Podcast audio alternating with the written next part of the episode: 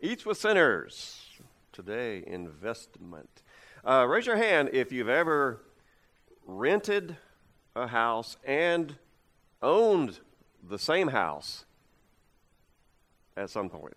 You rented it, but then later you bought it. Okay. Got a couple of you. Okay. Kind of rare because there's only just a handful of you that's ever done that. My son Chris and his wife Lindsay and their family have been the owners of a house for a couple of years now. It's a house they bought that they used to rent for several years. When they first moved to Wilmington, they first lived in an apartment, and then later they moved to a house, and they rented that house for several years. They loved the house. It was a great little house, and they, from near the beginning, they were asking the owner, would you be willing to sell the house to us because we really like it? Well, for the longest time, he said, no, I don't want to sell it. But they were persistent, and finally, a couple of years ago, the owner finally agreed to sell them this house. So Chris and Lindsay went from being renters of a house to owners of the same house and continuing to live in it. Now, if you've ever been a renter and an owner of a house, maybe not necessarily the same one, but most of us have been renters, and then we've also maybe we own a house too. You know the difference between the mindset of a renter and a homeowner, right? You know exactly how that feels. One of the biggest differences in the mindset of a renter and an owner is investment. Investment in that house. As a renter, you know that there's only so much that you're going to be willing to invest in somebody else's property. You're not going to spend a whole lot of money for somebody else's house. During Chris and Lindsay's renting years, they did invest a little. When you're renting, sometimes you'll paint. So you buy the paint and you paint the rooms like you want them. They put up a ceiling fan.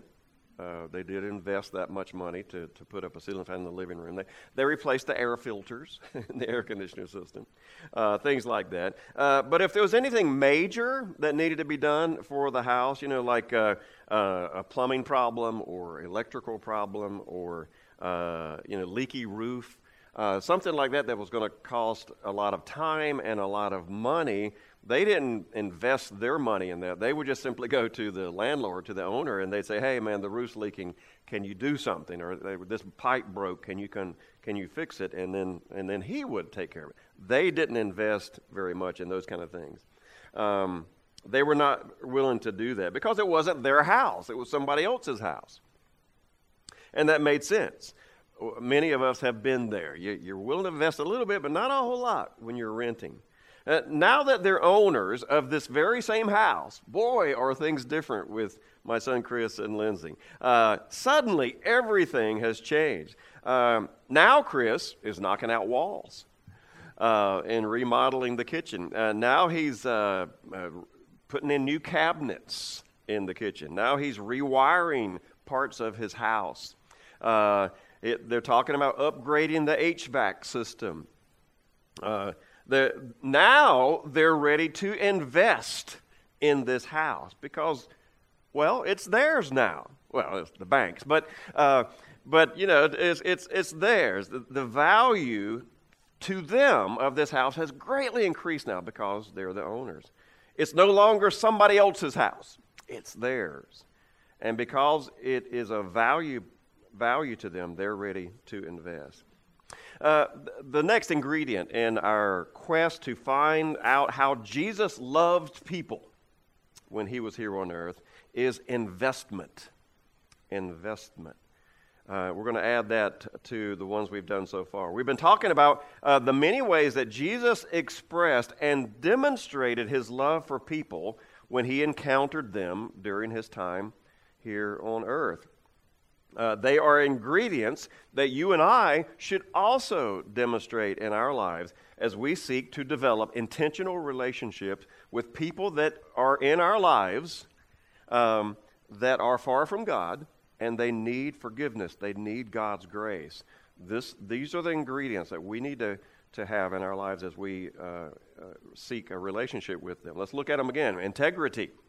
That's being real, being genuine in your walk with God. Accessibility, removing barriers that would keep you from having relationships with people. Grace, understanding, hey, I'm a sinner too. I need Jesus just as much as you do. Faith, trusting God to be with you as you seek these relationships. Intimacy, being willing to develop close friendships with people who are far from God. Tolerance, tolerating sinners, not their sin, but the person, the sinner, as we're sinners too. Resolve, refusing to quit until we reach the goal of sharing Jesus with them. Urgency, Jesus' return is closer now than ever before. Time is running out, maybe for their own life, as their life will end, as all of us will. Time is running out. And then last week, mercy. Deciding to leave revenge and punishment, let's leave that in God's hands. Let's leave that in God's hands. And let's give people what they don't deserve. Just as we don't deserve God's grace, they don't either, but let's try to give it to them, or at least show them where it is. Mercy. And then let's add another ingredient today, investment. A willingness to give whatever it takes to help people find God and find His grace. Believe it or not, Jesus has a house for us. He built a house. It's not one that He rented or He owned when He walked the earth.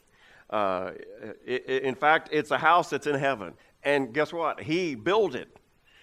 Did you know Jesus was a contractor? No, he built it up in heaven. And it's not even for Him to live in. He's building it for you and me to live in.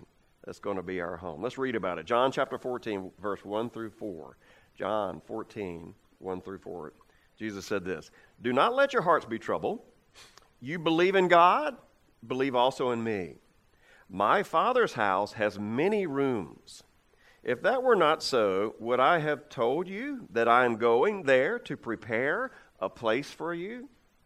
And if I go and prepare a place for you, I will come back and take you to be with me, that you also may be where I am. You know the way to the place where I am going." Jesus has a place.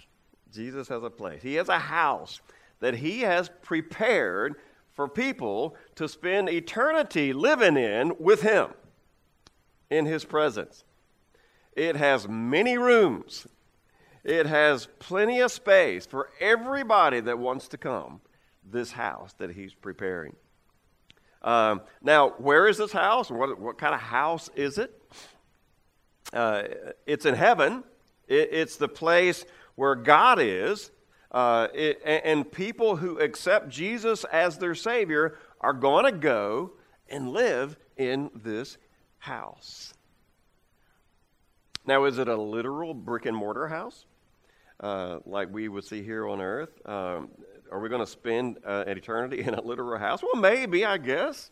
You know, if God wanted to build a house out of brick-and-mortar, He could. But I tell you what, that would be a pretty big house.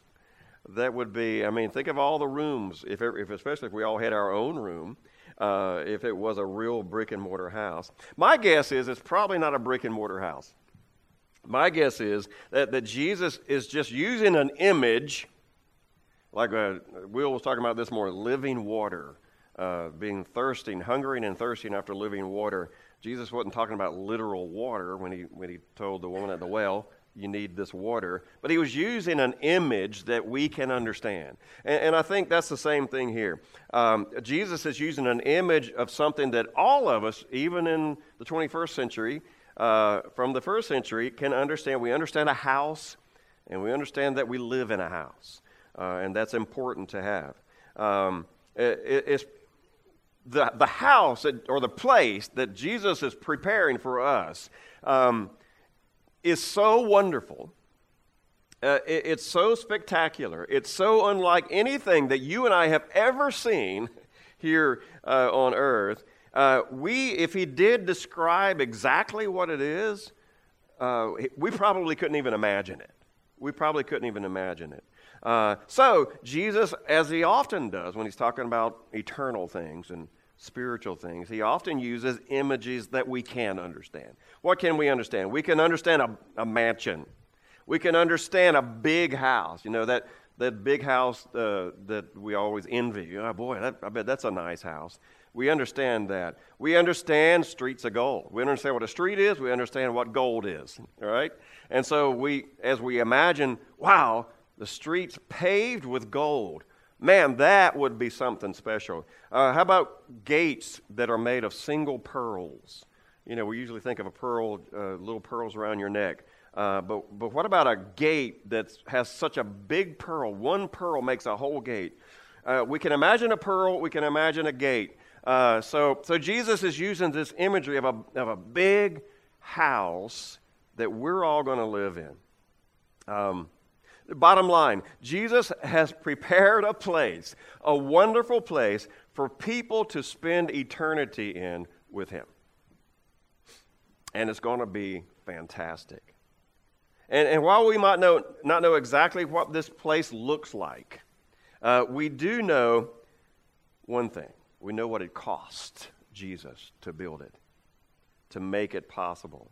We know that Jesus had to invest a lot in it for you and for me and anybody else who is going to move into that house one day when he returns. This house that he has prepared is valuable. It's valuable. Not because of the value of the house itself, but because of the people who are going to live in the house. That's what's going to make it valuable. You and me, as we, his precious souls, we're going to live in it, and that's what makes it valuable. And it is this, the people who will live there, the people who will live in this house, that motivated Jesus to invest so much to make it possible. Jesus invested a lot. He invested his energy to build this house. He invested his energy. One of the things that Chris and Lindsay have discovered about owning a house as opposed to renting it is the amount of energy it takes now to keep it up and to make it like they want it, like they've always wanted it. Chris is like me. He's a DIYer. Chris is a do-it-yourselfer. If there's anything that he can do or learn to do from a YouTube video, he's going to do it. He's not going to hire somebody to do it. He's going to do it. DIY is both satisfying and it saves you a lot of money. You can look back and go, man, I did that. Look what I did. And you can look at your bank account and you say, look how much money is still in my bank account.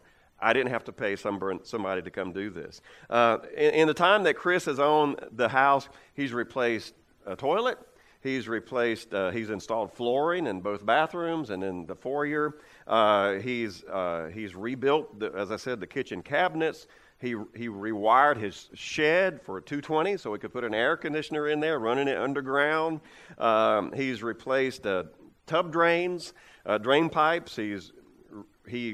The previous owner had reshingled one side of the roof, but he never got around to the other side of the roof, and all the shingles were just sitting on a pallet out in the yard. So he and his son Silas reshingled the other side of the roof. So man, he has put a lot of time and energy in that house in just a couple of years that they've owned it. Anything like that is going to cost him time and energy. It would be so easy to just get on the phone and say, hey, could you come finish up my roof? Could you install this pipe? Could you remodel? Could you put down this floor? It would be so easy to just call somebody and have them do it. But the reward of doing it yourself, man, it's so much greater, isn't it? Again, looking back and thinking, man, look what I did, and especially look how much money I saved by investing this time and energy. Think of the energy that Jesus had to use to make it possible for you and me to move into that house that he's preparing for us to live in. Man, he had to leave the comfort of heaven. He had to leave the comfort of where that house is and all the splendor of it to come down and become a man. He had to live like a pauper. He went from being a prince to a pauper. He was born in a barn. He was raised in a carpenter's home. He faced hunger, poverty, sickness, hard labor in his first 30 years of life. And then when his ministry began, think of the hours and days and months and years that he put into teaching, to traveling all over the area to teach, sleeping in strange places. He never had his own place to sleep. The heat, the dust, the smells, the fatigue, the ridicule, false accusations, insults from people who are supposed to be servants of his father. Imagine the stress and the weariness of having to deal with bad attitudes of people who should have known better and should have recognized who he was. The anticipation of facing crucifixion must have been exhausting. Think about how exhausting it is when you're going to face an MRI or a colonoscopy or some other medical procedure. Imagine how exhausting it must have been to know crucifixion was coming and how horrible it was going to be. The night before he was arrested, Jesus prayed and waited, and Luke 22:44 describes his state of mind. It says, "And being in agony, he prayed more earnestly. Then his sweat became like great drops of blood falling to the ground." The energy that was required of him as he prayed in the garden that night before he was crucified. Jesus invested his energy and his time more than we can possibly imagine to make it possible to live with him in this house that he's preparing for us. Jesus also invested his resources. There's no way of knowing what this house will look like when we get there, what it'll be like. I love the song from Audio Adrenaline. Remember that back in the 90s, I guess it was, called Big House. Isn't that a great song? We used it at Jim's funeral recently. The song that Audio Adrenaline wrote tries to sort of imagine in modern times what it was like to describe the house that Jesus is preparing. And so it's called a big, big house with a big, big yard and a big, big table with lots and lots of food. And what are we going to do? We're going to play football. Well, of course, this was written by some guys probably that love football. If you wrote that song, you probably, would say, we won't be playing football. I'll be doing crafting, or I'll be, whatever you enjoy doing. I'll do woodworking, lots and lots of woodworking. Whatever your passion is that you enjoy doing in this life, that's probably what you would put in the song if you had written it. But they were trying to describe this wonderful place that we enjoy being. Where we enjoy being. Now, I don't know if we'll play football or even care about football. I bet we won't even care about it. But it's going to be a wonderful place.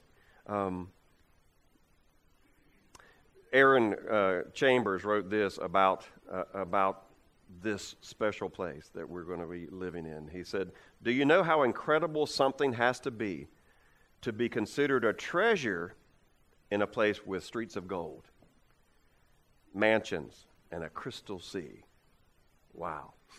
What a wonderful place heaven is going to be. And this house that we're going to be living in is going to be. Jesus has invested great resources to create a place that we're going to spend eternity with him in. And Jesus, most of all, invested his life. The only way this house happens is if Jesus gives his very life to pay for it. That's what it cost to build it. We go to the bank, we get whatever the cost is to build it or to pay for the house, and we use money to pay for it. Jesus didn't use money. He used his life. Remember, the house is for all those who receive the forgiveness of their sins, right? That's who gets to live in the house, those who receive the forgiveness of their sins. That's the ticket. That's the pass. That's the occupancy permit needed to live in the house. You have to have your sins forgiven. That's the only way it's possible to live in this wonderful place. And there's only one way that the forgiveness of sins happens, right? Only one way. Only if somebody pays for your sins. And who did such a thing? Who would do such a thing? Who would pay for somebody else's sins? Would you pay for somebody else's sins? Jesus stepped forward and said, I will. I'll pay for everybody's sins. What's the cost of Jesus? Death. Death. The wages of sin is death. Jesus said, I'll pay the death price. Jesus paid for our invitation to come and live in that house with him. He paid for it with his life. Let's read Romans chapter 5, verse 6 through 8. When we were utterly helpless, there's nothing you and I could do to get the an occupancy permit to live in that house. There's nothing. We couldn't pay enough money. We couldn't be good enough. We couldn't follow. We couldn't be religious enough. We couldn't follow any rules enough. There's nothing we could do. We were utterly helpless to live in that house. When we were utterly helpless, Christ came at just the right time and died for us sinners. Now, most people would not be willing to die for an upright person. You know, you're a nice guy, but I'm not going to die for you. Most people aren't going to die even for a good person, even for a great person. Though someone might perhaps be willing to die for a person who is especially good. I mean, there's been a few who've said, all right, I'll give my life so that you can live. There's been a few that have done that. But it has to be somebody they love. It has to be somebody that's good. But God showed his great love for us by sending Christ to die for us when we were still sinners. Think about that. Jesus paid for our life, and we were his enemy. That's like us dying for, you know, somebody that just robbed our house or murdered our loved one. Okay, I'll die for you. You're an evil criminal. I'll die for you. That's what Jesus did for every single one of us. We were his enemies because of our sin. But he said, I love you so much, I'm going to die for you anyway. Jesus invested so much to make it possible for people, for you and me, to live with him for eternity in this house that he has prepared. His energy, his resources, his very life. And here's what we must understand. While the house is for everyone to live in and enjoy, there's only one way that we get to move into it, right? We've already said that. The person who lives in that house must receive the forgiveness of their sins through the sacrifice of Jesus on the cross. They must believe that Jesus died for their sins, that he is their Savior. They must make him the Lord of their life through their faith. That's the only way anybody goes and lives in this house. But before that can happen, before anybody can make Jesus the Lord of life, before anybody can put their faith in him and then receive the forgiveness that is offered, first they've got to hear about it. You know, we don't just hear about Jesus through osmosis, through the wind blowing through our ears. No. The only way we find out about Jesus is if somebody tells us. Do you know about Jesus? Have you heard about the person who can save you from your sins? And that's where you and I come in. That's the job that Jesus gave you and me. Jesus calls you and me to be the ones to tell people about their Savior.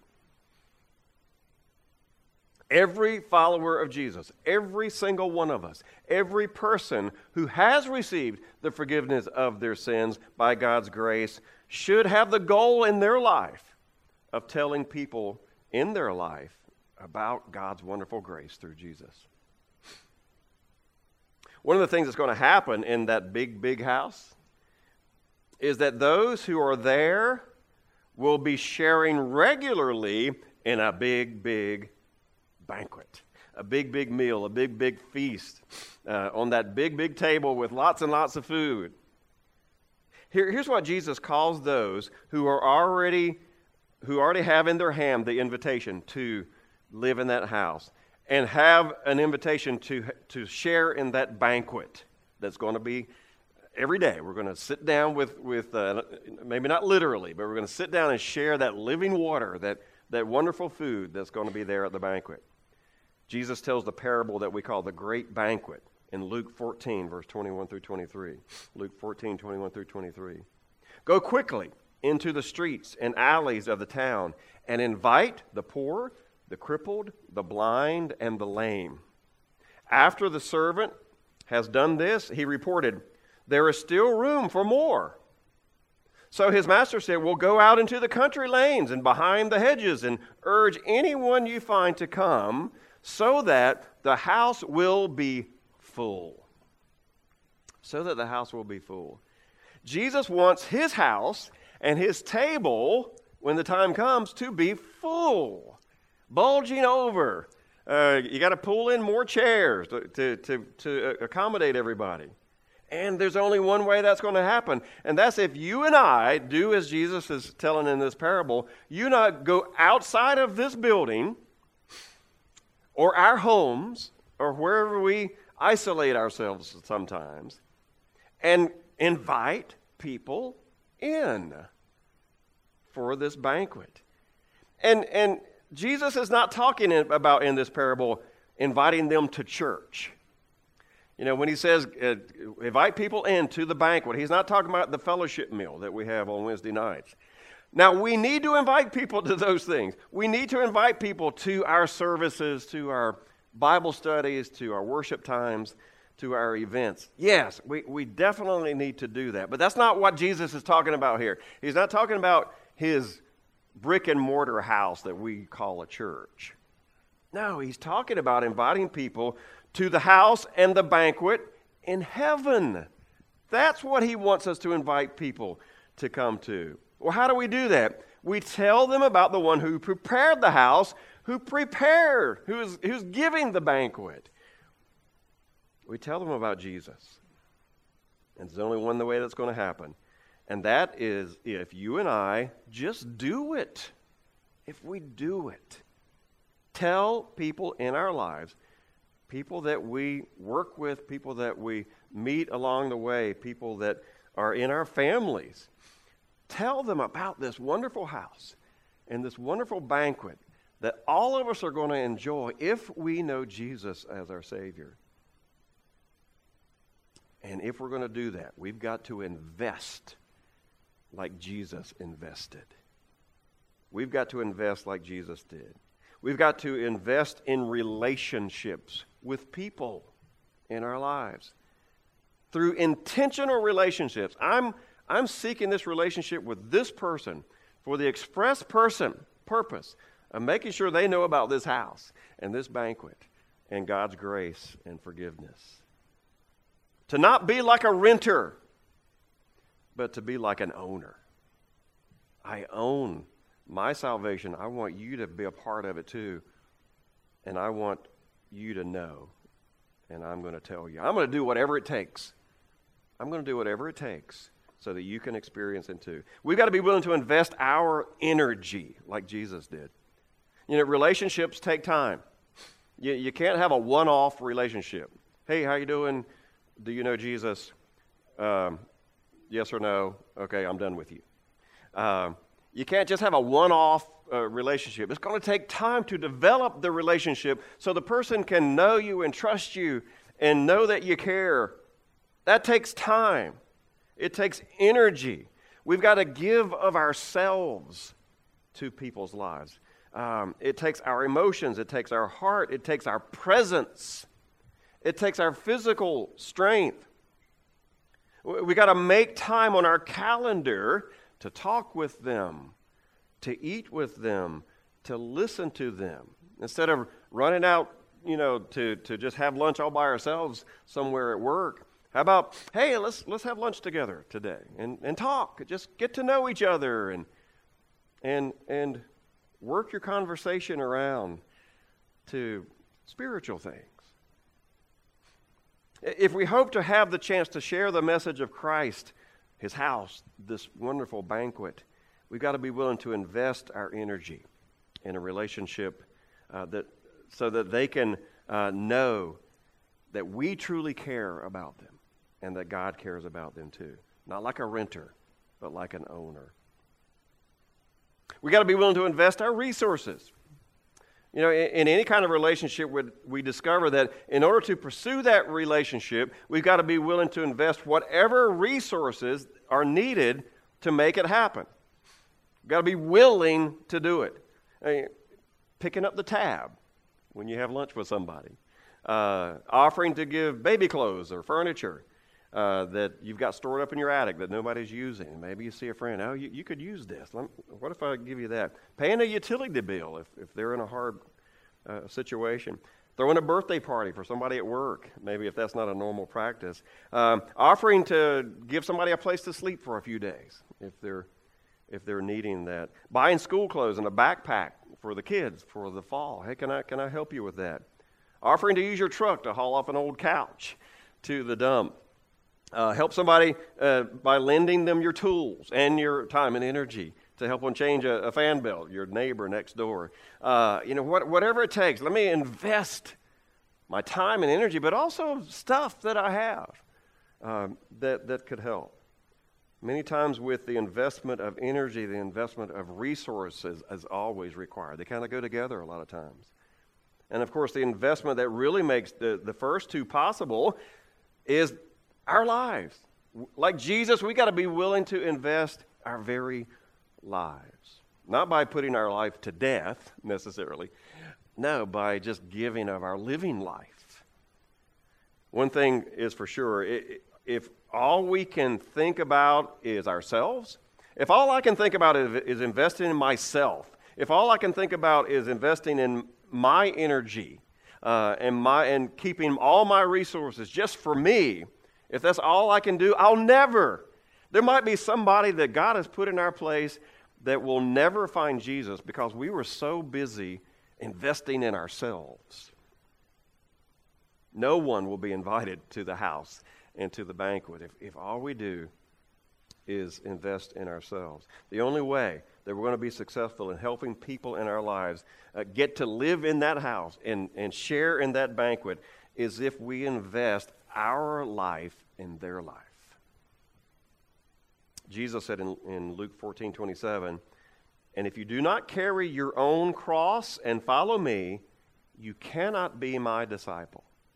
You ever thought about that before, what that means? What's the purpose of the cross back in the first century? The purpose of the cross was to take your life. The purpose of the cross wasn't to be a pretty thing to hang around, a gold thing to hang around your neck or dangle on your ear or put up on the side of the building or up on top of the steeple. I mean, those are nice reminders. But that wasn't the purpose of the cross, something pretty to embellish something. No, the purpose of the cross in the first century was one thing, to kill you. And here Jesus uses the image of the cross to help us see that following him means giving up your life. Pick up your cross, the thing that kills you, and follow me. Following Jesus means giving up your life. And if we give up our life, who gets it? Who are we giving it to? We're giving it to Jesus, right? Jesus gets our life. My life is yours. Take it. And what is Jesus going to do with it? He's going to do whatever he wants with it. He's going to do what he wants us to do with it.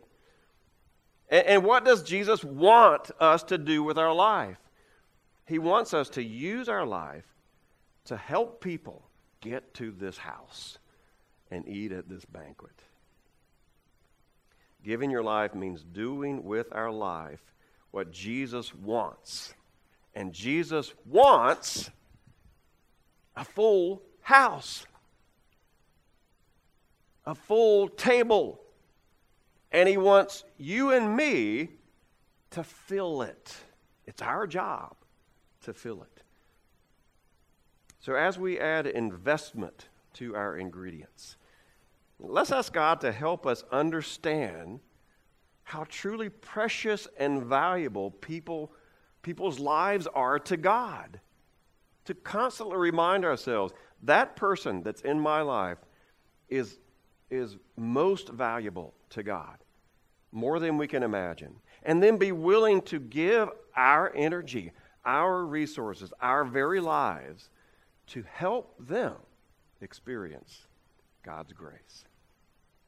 Father, I thank you so much for this story, and what a great, wonderful promise it is to think about this house that we're going to live in. You know, we can imagine the most spectacular mansion here on earth, and that kind of gives us an idea of earthly splendor. We can't even imagine what heavenly splendor is going to be like, but that's what you've promised. Because of Jesus, we get to live with you and enjoy a banquet and share in your presence for eternity. Lord, help us to realize that people around us in our lives right now don't have your grace yet. They've never proclaimed Jesus to be their Savior. And it's up to us to share your Son with them. And so just help us just to keep reminding ourselves every day to stop thinking so much about ourselves and to think about others and to think about how we can share Jesus with them. Lord, thank you so much again for your word and for this great promise that you've given us. And we ask all this in Jesus' name. Amen. As we go through these ingredients, again, at the end of the series, I'm going to give everybody a card that's got them all on it with the scripture references. But one thing that's happened to me, it happened last time we did the series and then this time as well, is it really, as I'm out and about, as I'm volunteering over at the Veterans Place recently, I really am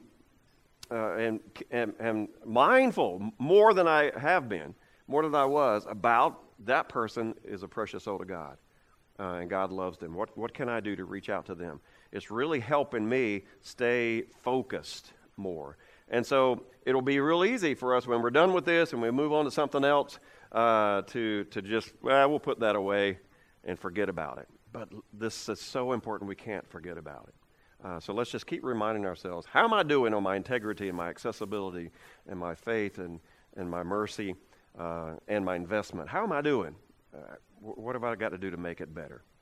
If there's someone here today that needs to know God's grace, please come forward and let's talk about it. Facebook, let's get together this week. Don't wait another day to get your life right with God. Let's sing our closing song.